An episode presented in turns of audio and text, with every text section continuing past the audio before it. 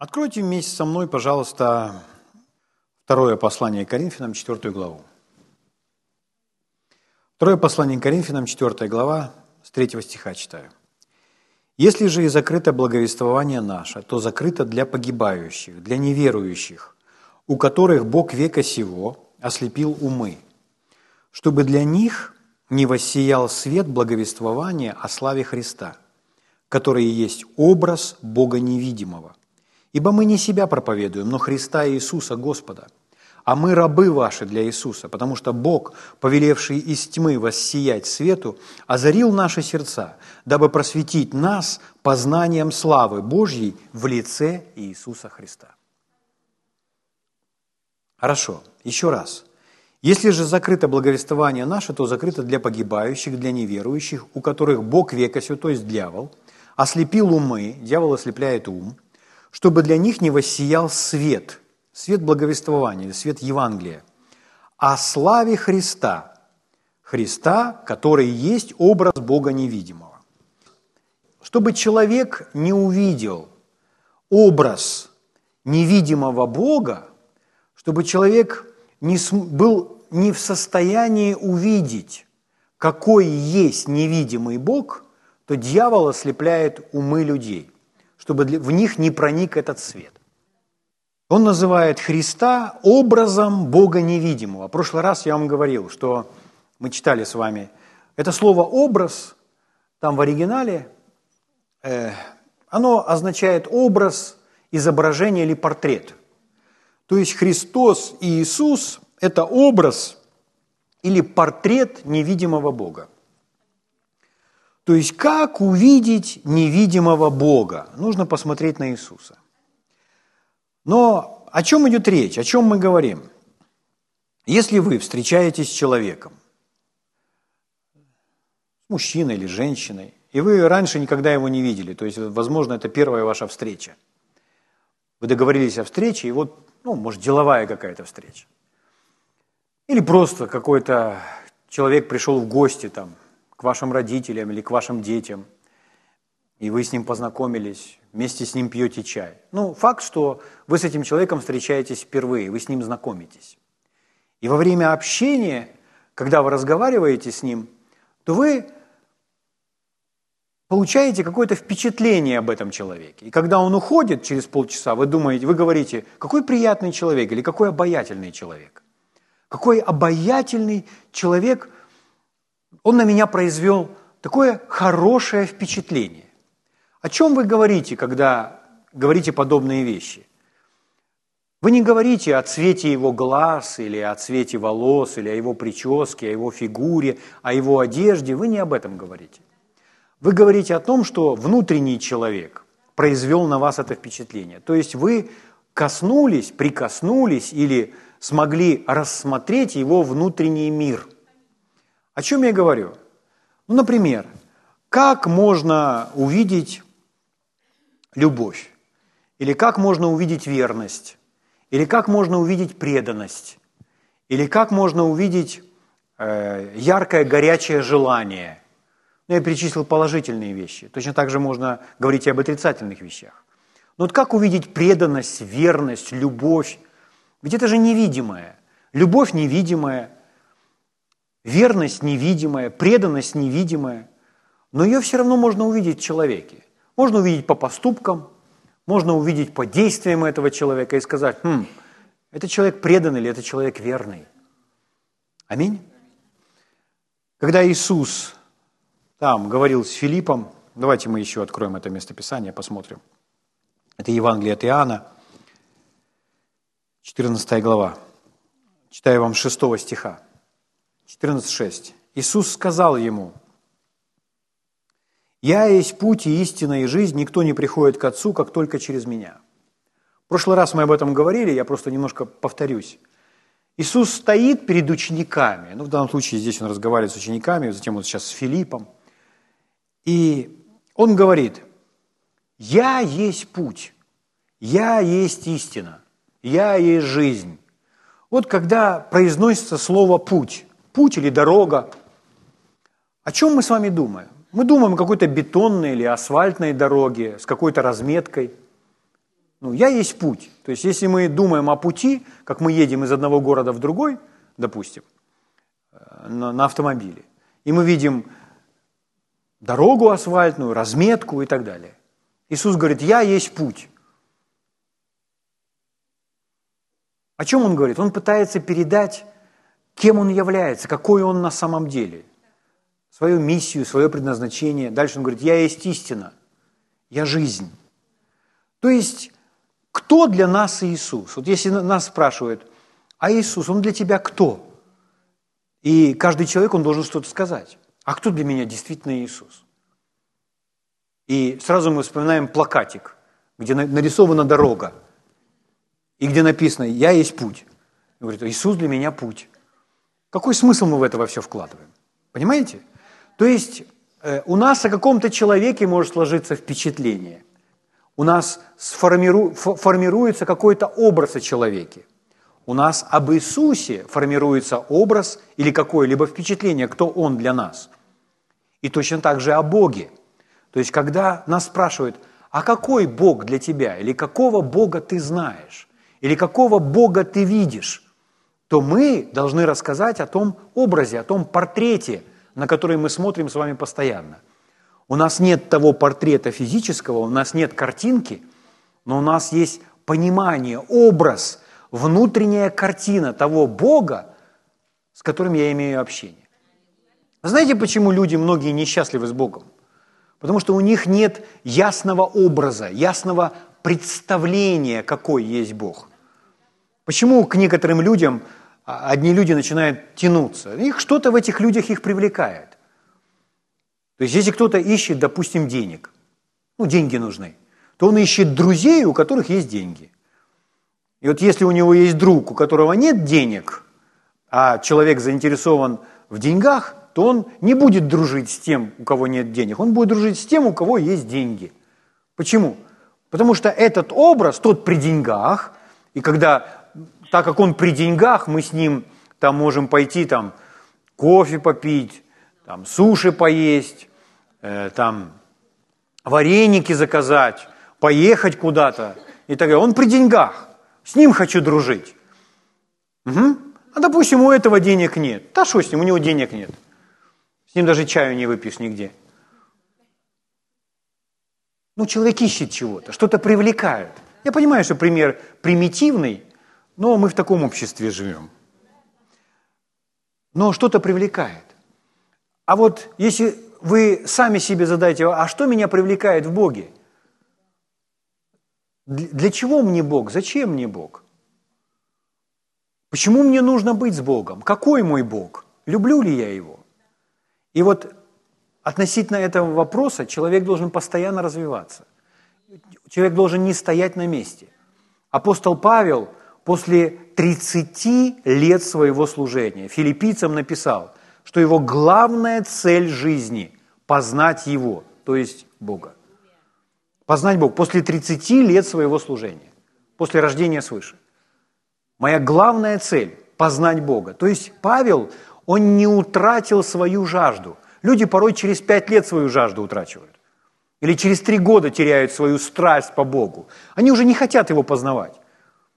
Они уже не открывают эту Библию с жаждой, с желанием, чтобы знать, какой ты мой возлюбленный, какой ты мой герой, какой ты мой создатель, какой ты мой творец, какой ты, который держит в своих руках все, какой ты.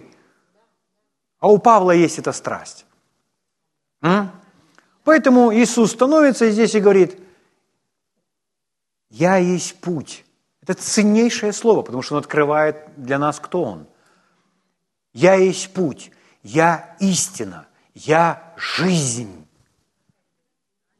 Слава Богу. Никто не может прийти к Отцу, как только через Меня. Если бы вы знали Меня, то знали бы и Отца Моего. Какое могущественное утверждение. Если человек знает Иисуса, он будет знать Бога. Многие люди не там ищут. Они не там ищут, чтобы познать Бога. Потому что откровение о Боге в Иисусе. Чем больше мы знаем Иисуса, тем больше мы будем знать Бога. Если бы вы знали Меня, то знали бы и Отца Моего. и отныне знаете Его и видели Его. Они даже не поняли, о чем Он говорит. Он говорит, и отныне вы знаете Его и видели Его. Что подразумевает Иисус? Потому что они видели Его, и они уже знают, какой Иисус. Какие-то качества Ему открылись, какие-то Его качества открылись для них. Филипп здесь же стоит и говорит, «Господи, покажи нам Отца, и довольно для нас». Ну, Филипп говорит просто о естественном. «Покажи нам Отца, как Он, приоткрой нам небо, чтобы мы увидели Отца, чтобы мы увидели Его славу». В прошлый раз я вам говорил, как Джерри Сэвелл пережил посещение Иисуса, который находился с Ним в одной комнате и давал Ему целое послание, а Джерри Сэвелл записывал это все. И когда он записывал это все, ну, уже закончил, вошла жена, и жена говорит, а что здесь? Комната наполнена Божьей славой. Это в завершении этого посещения. И когда Джерри Сэвелл делился тем, что дал ему Господь Иисус, то потом подходили люди и спрашивали, брат Джерри, а как выглядел Иисус? Он говорит, вы знаете, мне очень сложно ответить на этот вопрос. Я был настолько поглощен, что Он мне говорил, что я не видел, какой Он. Скажите, как такое может быть? Ну, такое может быть, когда рядом с вами ваш Господь, и от которого исходит свет, и который говорит вам, не умолкая, и вы ничего не хотите потерять, вы настолько сосредоточены, что в этот момент вы не отвлекаетесь и говорите, о, у него там волосы немножко завиты так. То есть вы не отвлекаетесь на внешность, вы отвлекаетесь на самое главное. Он говорит, мне трудно ответить на этот вопрос. Я был слишком сосредоточен на том, что он мне говорил, более чем на том, как он выглядел. Угу. Потому что, когда мы слышим то, как он говорит, мы знаем, какой он. Мы познаем его через его слова. «Господи, покажи нам Отца, и довольно для нас». Иисус сказал ему, «Столько времени я с вами, и ты не знаешь меня, Филипп». Это трагедия, друзья мои. Одному из учеников Иисус говорит, «Я столько времени с вами, а ты меня не знаешь». «А ты не знаешь меня, Филипп. Видевший меня, видел Отца». Разве Иисус говорит о внешности? Иисус не говорит о внешности. Иисус говорит о том, что можно видеть любовь, преданность, верность, посвящение, честь. И они это все в нем могли видеть и разглядели. Поэтому, говорит, видевший меня, видел Отца. Если увидел любовь во мне, увидел Бога. Мы с вами читали в прошлый раз послание к Римлянам, где написано, что через рассматривание творения, созданного Богом, Бог, Его дела, Его качества становятся видимыми. Когда человек смотрит на творение, он видит Создателя, он видит Творца, как его характер. Поэтому как увидеть любовь? Когда идет дождь, в этом Божья любовь. Когда светит солнце, в этом Божья любовь. Писание говорит, что Бог проливает дождь на праведных и неправедных, повелевает солнцу восходить над злыми, над добрыми. То есть, глядя на Его творение, мы видим Его любовь. То есть, можно просто посмотреть на дождь и сказать, надоел мне этот дождь уже. Ну, дождь орошает землю влагой. Без дождя, без влаги ничто расти не будет. Ой, надоело солнце, нету дождя. Но во всем этом нужно видеть Бога и наслаждаться жизнью. Слава Богу. Если бы вы сказали человеку, если бы человек вам сказал, я не верю в Бога, я не верю, что существует Бог, и вы хотели бы ему помочь, натолкнуть его на правильную, так сказать, путь, то задайте ему вопрос, а откуда все? А откуда все взялось? И он скажет, от взрыва, или эволюция, или само собой. Тогда вы ему скажите, вы в этом доме живете? Ну, если вы стоите рядом дома, рядом с домом, в котором он живет, пятиэтажного дома. Вы в этом доме живете? Да. Могу ли я вас убедить в том, что этот дом произошел сам собой? Этот человек будет смеяться. Нет, конечно. У вас в руках телефон? Да. Могу ли я вас убедить в том, что этот телефон сам собой появился на этом свете? То есть мы не мыслим так. Мы не мыслим так про дома, мы не мыслим так про телефоны. Мы знаем, что это кто-то создал. Но если говорить за человека или за любое творение, за дерево, за животное, да, если просто взять наш глаз или наше ухо, это устроено куда более сложно, чем дом или смартфон. И за всем этим кто-то стоит. Но если наши глаза открыты, то мы понимаем, какой он. Он создал нам глаза. Зачем? Чтобы мы видели. Чтобы мы наслаждались всеми этими красками. Он создал нам ухо. Зачем? Чтобы мы слышали. Существует музыка. Музыка имеет огромную силу, огромное действие. Музыка исцеляет. У человеческое ухо слушает музыку, и это моментально влияет на его душу. Зачем Бог дал человеку уши? Чтобы он слушал. Аминь. Слава Богу.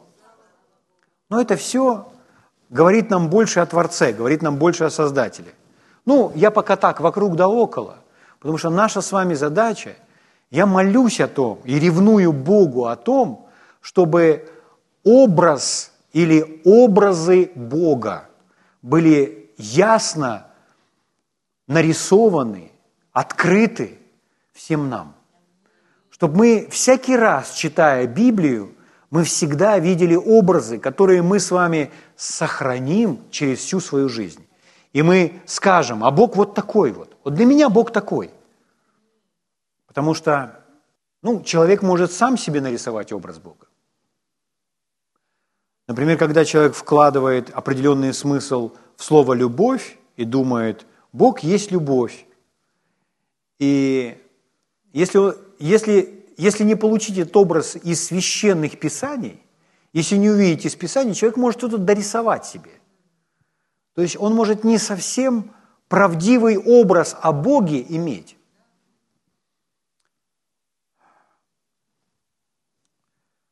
Я, вы ж мои, поэтому я о вас.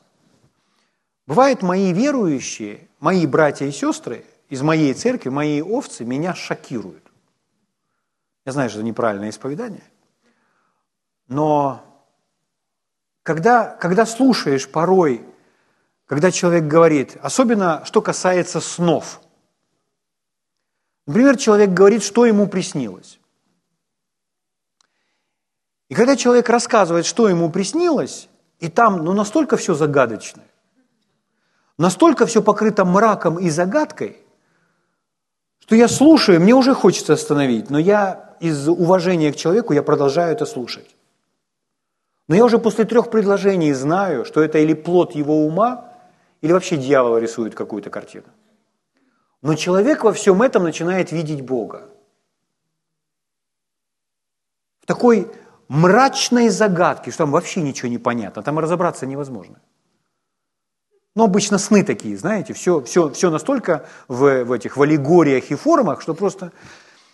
И потом человек говорит, что это Бог его вразумляет. И я порой со своими братьями и сестрами, я им ничего сказать не могу. Почему? Потому что они не будут слушать. Потому что они не хотят отказываться от своих вот этих образов. Но я знаю, Бог он не такой. У них неправильная картина о Боге. Бог не будет нам усложнять всю эту жизнь всеми этими загадками. У него все просто, у него все ясно, у него много света, там не покрыто ни тьмой, ни мраком, ни загадками. Он простой и ясный, и он говорит на нормальном языке. Аминь. Он самый умный, он может быть таким простым, что его поймет ребенок. Когда Иисус сидел с детьми, он же не говорил с ними, как какой-то батюшка. Он говорил с ними на их языке.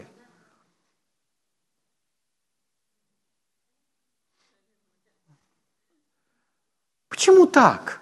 Потому что у людей немножко странное представление или образ Бога, какого они имеют. Как один молодой человек пел, написал песню, очень хорошая песня, правильные слова в этой песне. Он пел: «Я думал, что Иисус был похож на папа, а оказывается, он был такой, как я». Это правильные слова. То есть, если вы начнете вникать, вы обнаружите, что Бог, Он простой. Угу.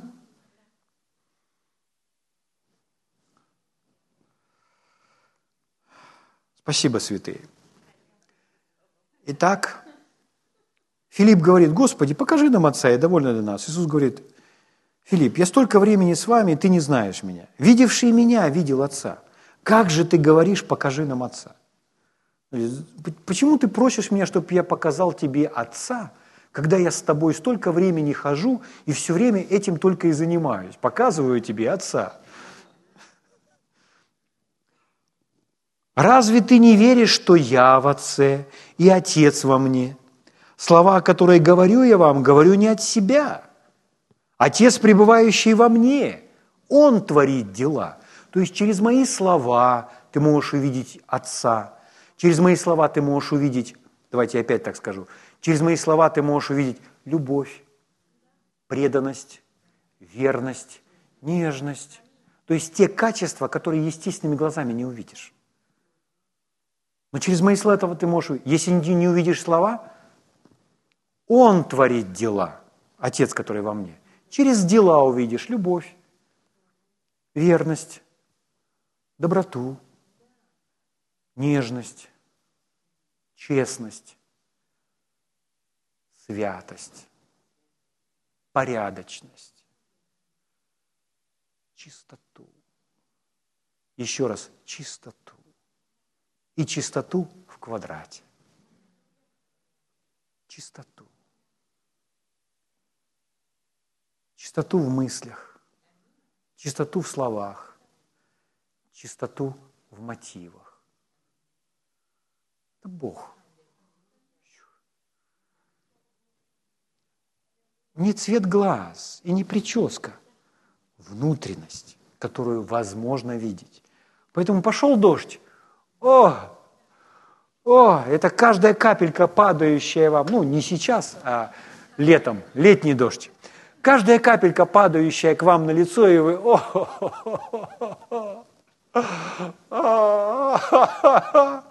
Что такое? Любовь Отца. А потом дождь закончился, и солнце светит. И вы...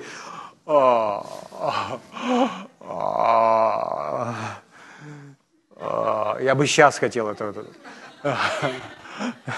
Я сейчас за этим так скучаю, как более всего. Ну, зима, ничего не поделаешь. Ну, идет снег. И что мы? Что, Бог покрывает землю. Это любовь. Аминь. Если только можете видеть.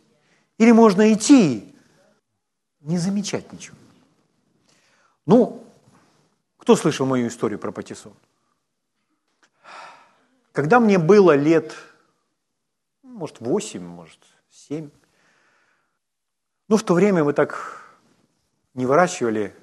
Почему даже баклажаны не выращивали, я не знаю почему. Кабачки выращивали, и бабушка посадила, у нас огород там был небольшой, грядка, и бабушка посадила патиссон. Где-то взяла она семена и посадила патиссоны. И вот патиссон вырос, и это была моя первая встреча с патиссоном. То есть я, ну не помню сколько лет, может 8 лет было, но я никогда до этого не видел патиссон живой. Вот. В общем, патиссон – это такой, как кабачок. Ну, немножко другой на вкус. Ну, похожий на кабачок. Только кабачок, он вот такой, а патиссон, он как летающая тарелка. И вот летающая тарелка, и еще по окружности вот такие вот завитушки, почти как цветочек. И вот первый патиссон, который сорвала в огороде бабушка моя, и принесла домой, и положила, ну, на пол там возле батареи, лежат кабачки, один патиссон. Я смотрю, лежат кабачки. Там беленькие, потом эти цукини. Может, тогда цукини не было, ну, не помню. В общем, лежат белые кабачки. Ну, кабачки я уже видел. И тут я смотрю, лежит эта летающая тарелка. 8 лет мне. Я его беру, и этот патиссон был на редкость правильной формы. То есть не перекошенной никакой, правильной формы, идеальной формы, просто как цветочек. И я беру 8-летний мальчик. И знаете, что я произнес вслух? Я произнес вслух, потом я себя услышал. Что я произнес? Я произнес: неужели просто природа могла такое создать? Это то, что я произнес вслух. Это Советский Союз, это атеистический мир. То есть, когда мы смотрим на творение, мы видим, что за этим стоит художник.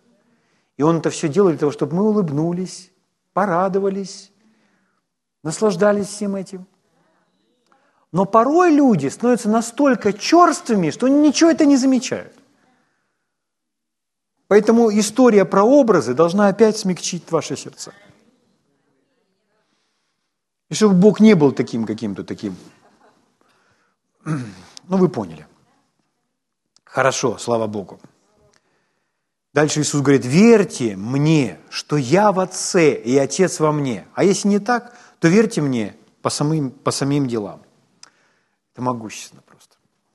Вот ходит человек, ну, Иисус – это 100% человек, Сын человеческий. Бог в этом человеке. Он говорит: Отец во мне. Но Иисус – это человек. Вот он ходит, а в нем Бог. И он говорит: а вы за мной наблюдаете. Вы слушаете мои слова. Вы смотрите, как решения я принимаю, как я себя веду. И во всем этом вы увидите Бога. Какой Бог? Любит ли Он? Подходит тот прокаженный, помните? Господи, если хочешь, можешь меня очистить. И мы наблюдаем за этой картиной. И Иисус говорит, Иисус снимает перчатки, маску, и ничего этого не было, нет. И Иисус говорит: хочу, очистись. И он касается его. Слава Богу, прокаженного. Вот такой Бог. То есть, а я думаю, а я брезгую. А Бог не такой, Бог не брезгует. А я боюсь его коснуться, а Бог не боится. А я не хочу его касаться, от него плохо пахнет, не хочу близко подходить. А Бог не такой. Бог подходит и касается, и обнимает, и не брезгует, любит, и хочет. Неравнодушен.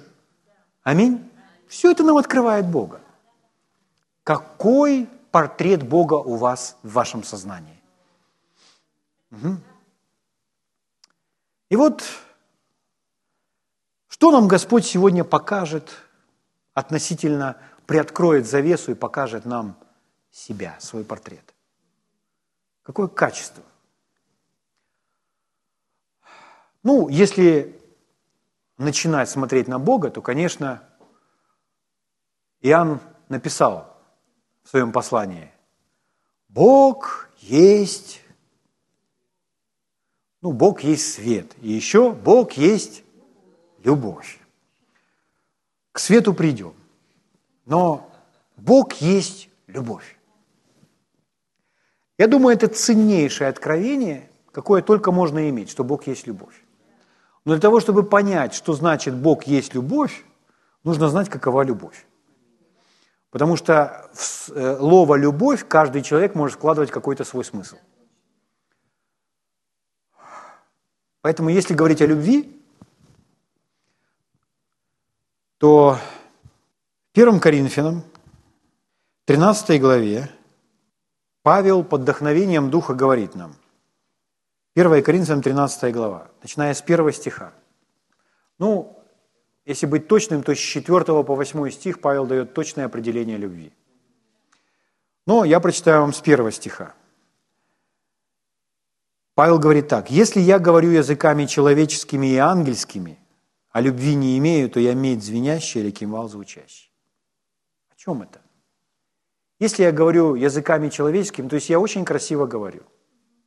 Или даже говорю ангельскими языками. Ну, просто ангел. То есть такой тембр, такой звук. Ну, ангельское пение, понимаете? Но любви не имею. То есть, если через меня не говорит любовь, то это равносильно просто любому другому пустому звуку. Потому что слова должны содержать в себе любовь. Они должны быть выдохнуты любовью, потому что Бог так говорит. Ну, это глубоко. Павел здесь у нас философствует, конечно.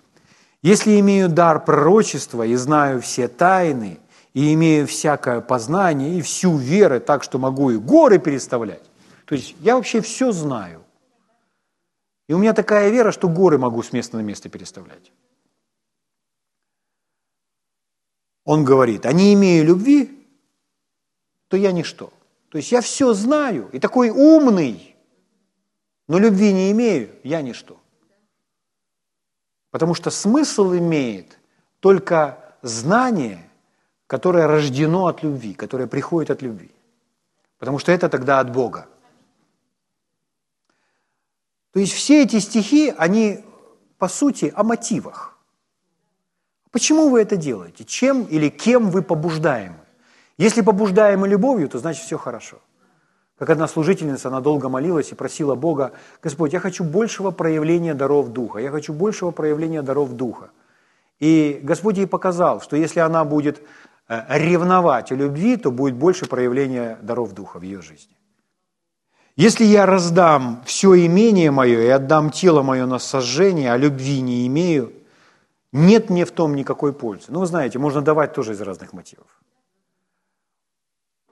И если давать из этих неправильных мотивов, то Павел говорит, нет мне в том никакой пользы. Очень категорично он говорит. Дальше. «Любовь долготерпит, любовь милосердствует, любовь не завидует, любовь не превозносится, не гордится, не бесчинствует, не ищет своего, не раздражается, не мыслит зла, не радуется неправде, а сорадуется истине, все покрывает, всему верит, всего надеется, все переносит. Любовь никогда не перестает, хотя и пророчества прекратятся, и языки умолкнут, и знание упразднится».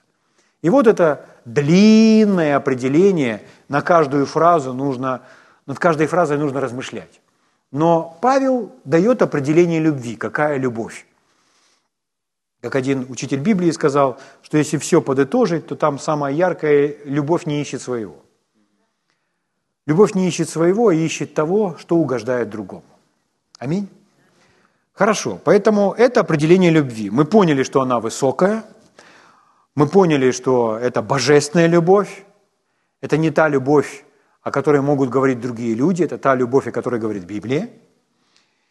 И вот теперь я иду в Евангелие от Иоанна, 13 глава, и читаю, о чем говорил Иисус, когда Он разговаривал с учениками. 13 глава, 34 стих, Он говорит, «Заповедь новую даю вам, да любите друг друга, как я возлюбил вас, так и вы да любите друг друга». Вы хорошо знаете это местописание. Иисус говорит, я даю вам новую заповедь. Любите друг друга. А дальше Он говорит, как я возлюбил вас. То есть, увидьте во мне пример. Павел пишет, подражайте Богу, как чадо возлюбленные. В одном из переводов написано, копируйте Бога, как Его возлюбленные дети. Иисус говорит, любите так, как я люблю вас. То есть, какой образ вы увидели во мне, и вы любите так же. Смотрите, как важно иметь образ.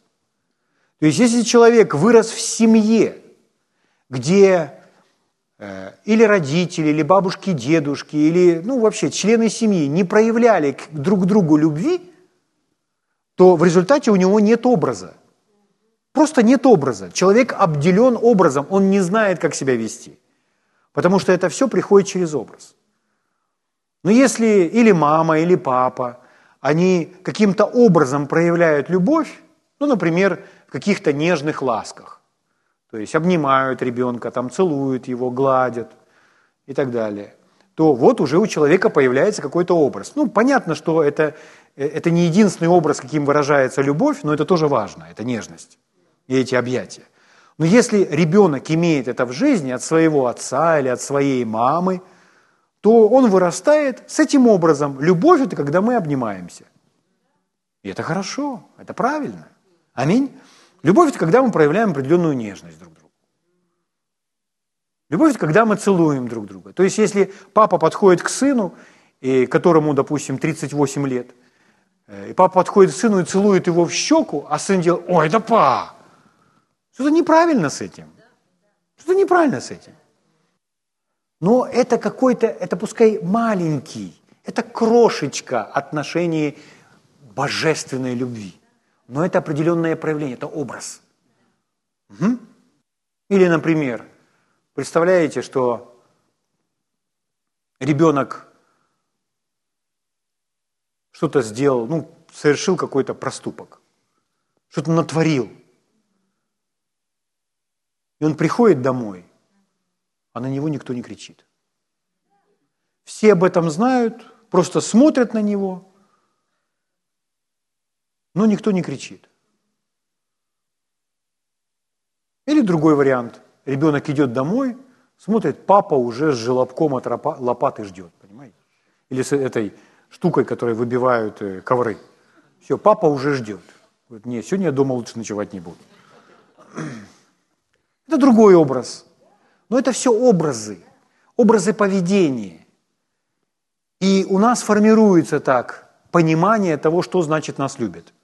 Или нас обнимают, нас принимают. Иисус говорит, заповедь новую даю вам, да любите друг друга, как я возлюбил вас. В 15 главе Иисус говорит, 15 глава с 9 стиха. «Как возлюбил меня Отец, и я возлюбил вас». Смотрите, как он говорит. «Как меня Отец возлюбил, я возлюбил вас». Вот как Отец любит меня, я люблю вас. Поэтому, если вы понаблюдаете за мной, вы узнаете, как Отец меня любил. Аминь. «Как возлюбил меня Отец, и я возлюбил вас. Пребудьте в любви моей». Что значит «пребудьте в любви моей»? Это значит оставаться, это значит «принимайте мою любовь». Это значит «принимайте эту любовь». «Если заповеди мои соблюдете, пребудете в любви моей, как и я соблюл заповеди Отца моего и пребываю в любви». Об этом стоит поразмышлять. «Сие сказал вам, да радость моя в вас пребудет, и радость ваша будет совершенна. Сия есть заповедь моя, да любите друг друга, как я возлюбил вас». И следующая фраза. «Нет больше той любви, как если кто положит душу свою за друзей своих». Итак, мы смотрим на примеры Иисуса, мы за Ним наблюдаем и видим, что Он делает, как Он нас любит. Он полагает за нас свою душу, Он отдает за нас свою жизнь. В этом наивысшее выражение той любви, которую мы с вами изучаем. И кто это? Это есть Бог. Бог себя так ведет. Нам нужен этот образ, чтобы нам увидеть образ нашего Бога. Иоанн на той вечере, на которой был вместе с Иисусом, то написано, что он возлежал на нем.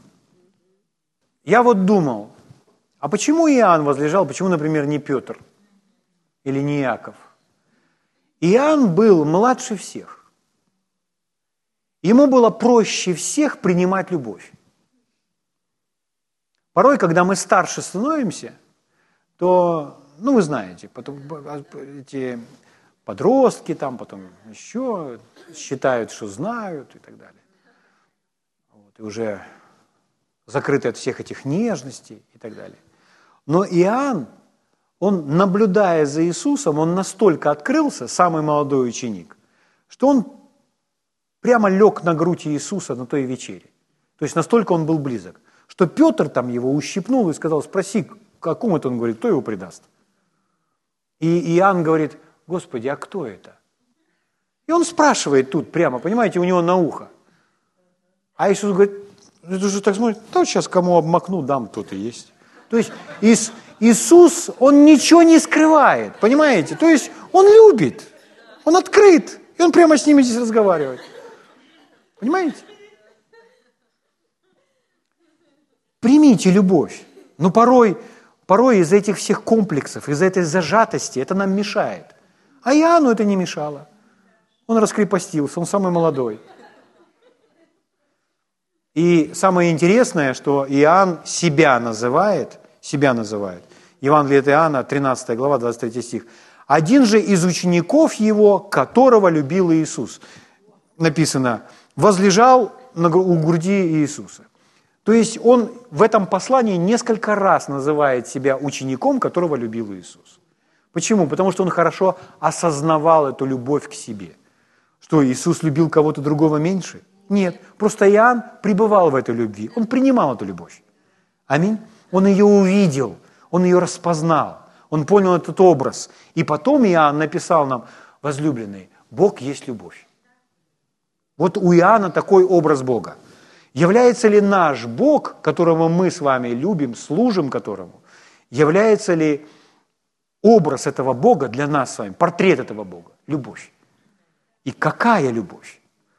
Я хочу вам показать одно качество Бога, которое, как любовь выражается, но я хочу, чтобы вы кое-что по-новому увидели. Вы знаете, что любовь выражается в даянии. И самый яркий стих, который об этом говорит, ключевой стих, Евангелие от Иоанна, 3 глава, 16 стиха, написано. 16 и 17. Евангелие от Иоанна, 3 глава, 16-17 стих. «Так возлюбил Бог мир». Мы сразу задаем вопрос, как возлюбил Бог мир? «Что отдал Сына Своего Единородного, дабы всякий верующий не погиб, но имел жизнь вечную». Почему? Чтобы спасти каждого человека, чтобы каждый имел жизнь вечную. Он отдал Сына. Но я не хотел бы, друзья, чтобы мы с вами просто религиозно на это смотрели и цитировали стих, который мы хорошо знаем много лет. Подумайте о Боге как о личности. Бог ради нас или лично ради вас, ради вашей вечности отдает своего Сына на смерть. Самое дорогое, что у Него есть. Подумайте о своем ребенке. Подумайте о своем ребенке, если у вас есть ребенок. Готовы ли вы отдать своего ребенка в жертву ради спасения просто одного автобуса людей? Что мы готовы отдать Богу? Давайте так, что нам с вами не жалко отдать Богу? Попросите своего ребенка подарить ребенку, у которого нет, может быть, какой-то игрушки, чтобы ваш ребенок, ну, если у вас маленький ребенок или подрастающий, подарить другому ребенку свою самую любимую игрушку. И вот у него, к примеру, есть какая-то любимая игрушка. И мама говорит: это твоя самая любимая игрушка? Да. А давай ее подарим вот такому-то другому мальчику. И что будет? Ему просто не захочется ее отдавать. Я не хочу. Но чтобы отдать эту самую любимую игрушку, нужно видеть действительно ценность того, что я делаю. То есть нужно того, кому я отдаю, или очень сильно любить, чтобы подарить ему радость и счастье. Аминь. То есть смотрите, друзья мои, Бог ради каждого из нас и для каждого из нас отдал своего Сына на смерть. На смерть, на мучение. Он знал, что Он воскреснет. Это был Его замысел. Но Он был готов отдать. Он своего Сына ради вас не пожалел. Он Его не скрыл. Он сказал: не отдам. Это мой Сын. Сынок, спрячься за спину отца. Он этого не делал. Он отдал ради вас. Можно сказать, ради нас всех. Но Иисус же говорил про одну овцу, ради которой Он оставляет 99. То есть мы принимаем, как Иоанн, любовь лично к себе. Мы говорим: я любимый ученик Иисуса. И Он это сделал лично для меня, так же, как и лично для каждого. Аминь? Поэтому лично ради вас Бог отдал своего дорогого Сына. Вот как Бог к вам относится, и вот какой ваш Бог. То есть, когда стоит вопрос за ценой, Он не считает. Он просто дает. Потому что Он есть любовь. Образ. Образ. Вы меня слышите? Поэтому подумайте, что вы готовы отдать, чтобы спасти другого человека. Знаете, бывает там, деньги собирают на операцию кому-то или еще что-то. или там кто-то нуждается в том, в этом. Я знаю, что в этих вопросах нам нужно слушать Бога. Нам не нужно отдавать то, чего у нас нет. Я это понимаю. Но я говорю о сердечном участии, о желании давать. Как-то где-то в Фейсбуке или был видеоролик, где, может, это из фильма вырезано, может, вы мне подскажете, что там два мальчика. И один мальчик сидит на перроне, и у него босой, по-моему, босой, да. И тут рядом идет по перрону хорошо одетый мальчик в красивых туфельках. И вот этот мальчик садится в поезд, и как-то он там зацепился, что этот туфель у него спал один и упал на перрон. А этот мальчик, который был босой, он своими глазами следил за этими туфлями среди толпы людей, сквозь толпу. И он не сводил глаз с этих туфлей. И когда этот один туфель спал с его ножки, то он сразу же это заметил. И поэтому он пулей устремился туда, схватил этот туфель, а поезд уже тронулся. И поэтому он начал бежать за этим поездом, чтобы отдать этому мальчику этот туфель. И тот мальчик тянет руку, и тот тянет руку, и он никак не может это сделать. Он не может отдать ему туфель, потому что поезд идет быстрее. И вот перрон закончился, и поезд пошел. И этот мальчик, хозяин этих туфлей, он снимает оставшийся туфель и бросает на перрон этому мальчику. Он отказался от туфлей своих красивых и отдал эти туфли, которого не было. Такая красивая просто история. Но в этой истории демонстрируется даяние. Слава Богу. Из-за того, что нужда этого мальчика, нужда была восполнена, то эта история настолько красивая. Слава Богу. Приходит Господь к человеку, которого звали Авраам. Потом он его переименовал на Авраама.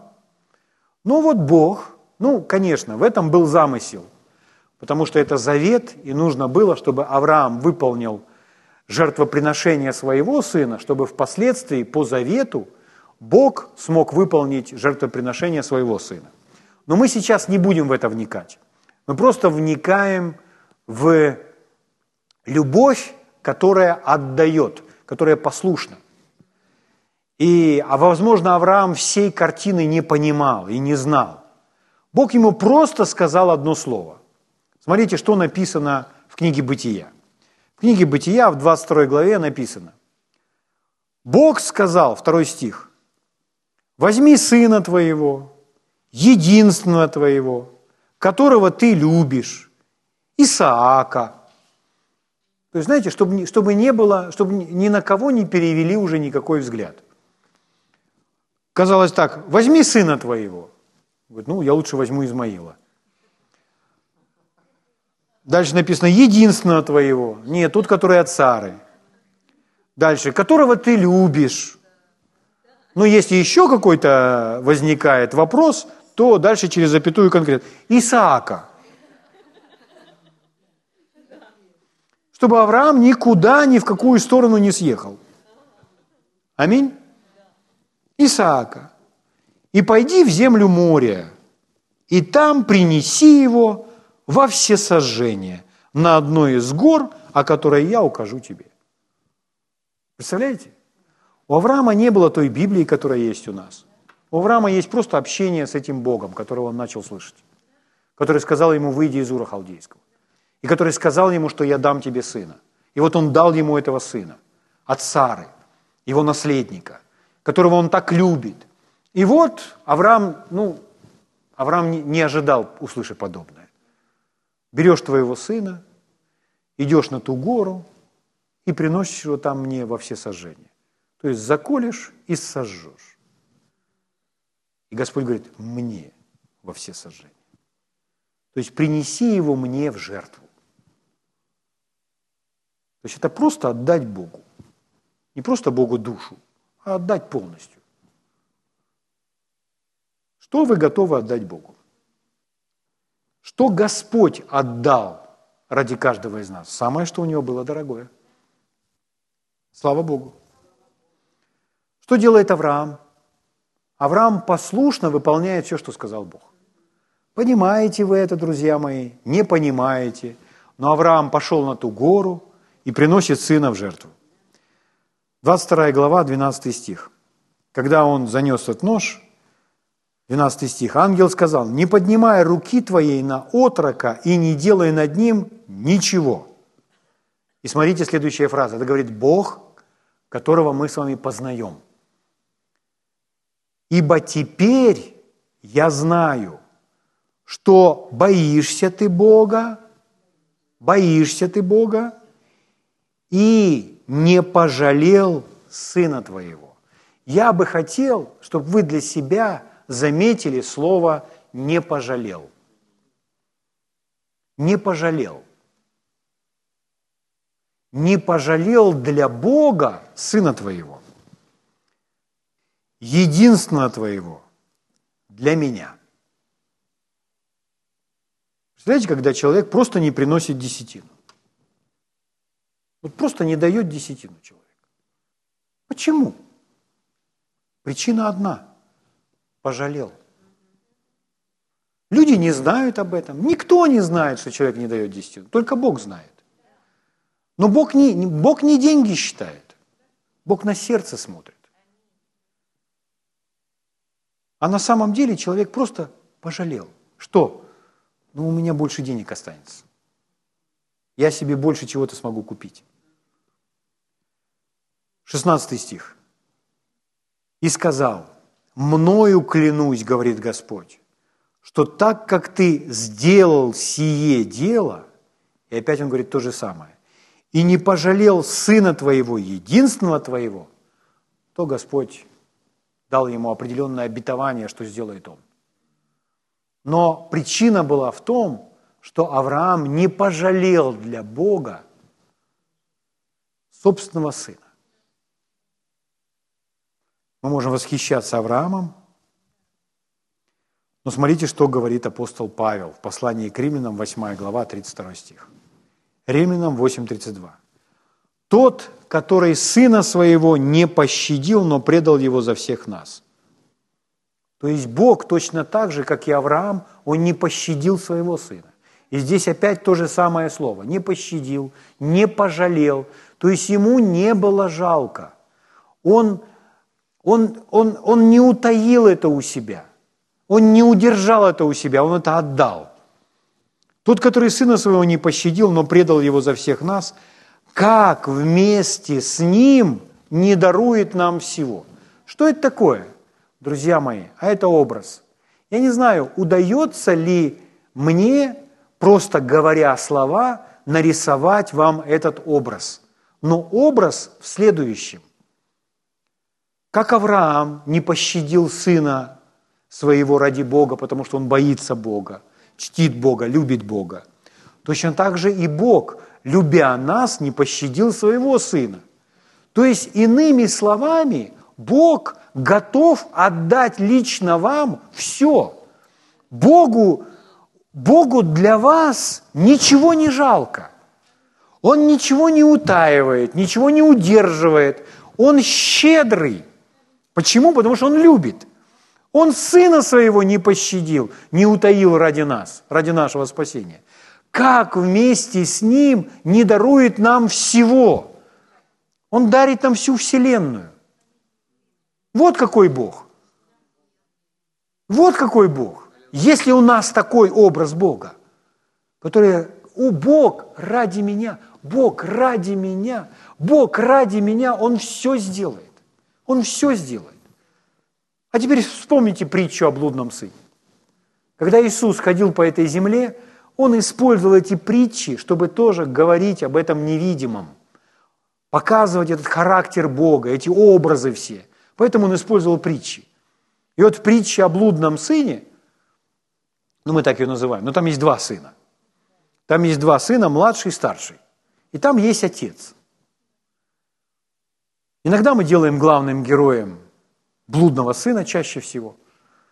Иногда мы делаем главным героем старшего сына, показывая, какой он жмот. И иногда мы делаем главным героем отца. Так вот, отец представляет нам Бога в данном случае. И вы знаете эту историю.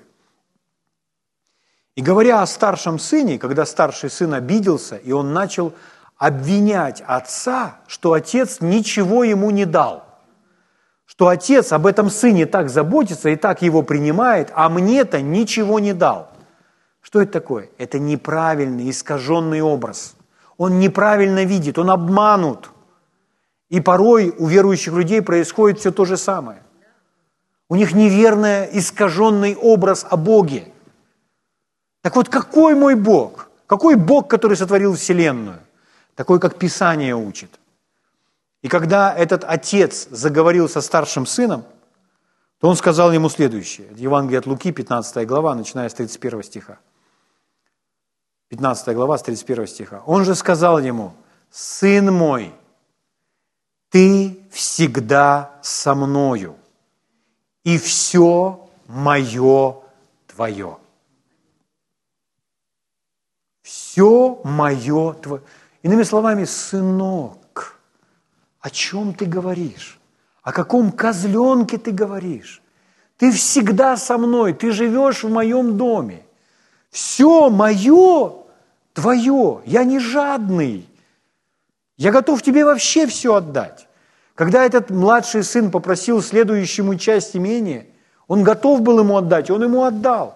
И написано, отец разделил полагающуюся часть имения одному и другому. И этот получил необходимую часть имения. Но он продолжал жить в доме отца. Слава Богу. И поэтому говорит: «Сынок, все мое твое». Друзья мои, Иисус сказал: «Нет больше той любви, как если кто положит душу свою за друзей своих». О чем Иисус говорит? Иисус говорит о даянии. Иисус говорит о жертвенности, Иисус говорит о щедрости, Иисус говорит об отсутствии какой-либо жадности. Иисус такой, потому что Отец такой. То есть Бог призывает нас так поступать, потому что Он сам такой. И Он демонстрирует во всем этом пример. Поэтому какой Он? А Он своего Сына не пощадил, но отдал Его на смерть за каждого из нас. Как вместе с Ним не дарует нам всего? Все мое твое. Поэтому, друзья мои, не думайте ни о деньгах, ни о каких благах, что Бог каким-то образом удерживает это от нас. Нет. Когда брат Хейген молился Богу, говорил: «Господь, Твое слово говорит, что если захотите, послушаетесь, то будете вкушать благо земли. Вот я Тебе послушен, но не видно, Господь, чтобы я вкушал благо земли». И когда Господь начал учить его, то он ему сказал: «Кеннет, не я удерживаю приход финансов в твою жизнь. Я тебе не враг, я за тебя. Я хочу, чтобы у моих детей было все самое лучшее». Это делает дьявол, которому тебе нужно противостать, над которым я дал тебе власть. Аминь? Слава Богу. Но, друзья мои, какой наш Бог? Какого Бога вы видите? Щедрый, который что-то не дам. Конечно, если вы сами жадные, то есть если вас атакует жадность, я думаю, что каждого человека в той или иной степени жадность атаковала. Кого-то в меньшей степени, кого-то в большей, а кто-то вообще в узах этой жадности. Ха-ха. Если вам это знакомо, то вам сложно понять щедрость Бога. Вы тогда больше похожи на того старшего сына, который начинает обвинять отца. Но от жадности нужно освободиться. Жадность – это давление. Жадность – это от врага. Жадность – это дух нищеты. От этого нужно освободиться. Вы меня слышите? Так вот, так сильно Бог возлюбил этот мир, что отдал Сына Своего. Он дает. Слава Богу. И Он готов дать вам все, ничего не утаивая, ничего не скрывая. Если у вас такая картина, такой портрет Бога, то значит, у вас правильный портрет Бога. Ну, представьте, если ваш отец не просто там какой-то депутат или премьер-министр или еще что-то, сам Бог. То есть, отец, я бы хотел это. Он говорит: хорошо. Господь, а я хотел бы это. Хорошо. Господь, я хотел бы это. Хорошо. А это? Пожалуйста. Что, и это можно? Конечно. А сколько можно взять? Сколько хочешь. А может, уже хватит? Как ты решишь? Все мое, твое.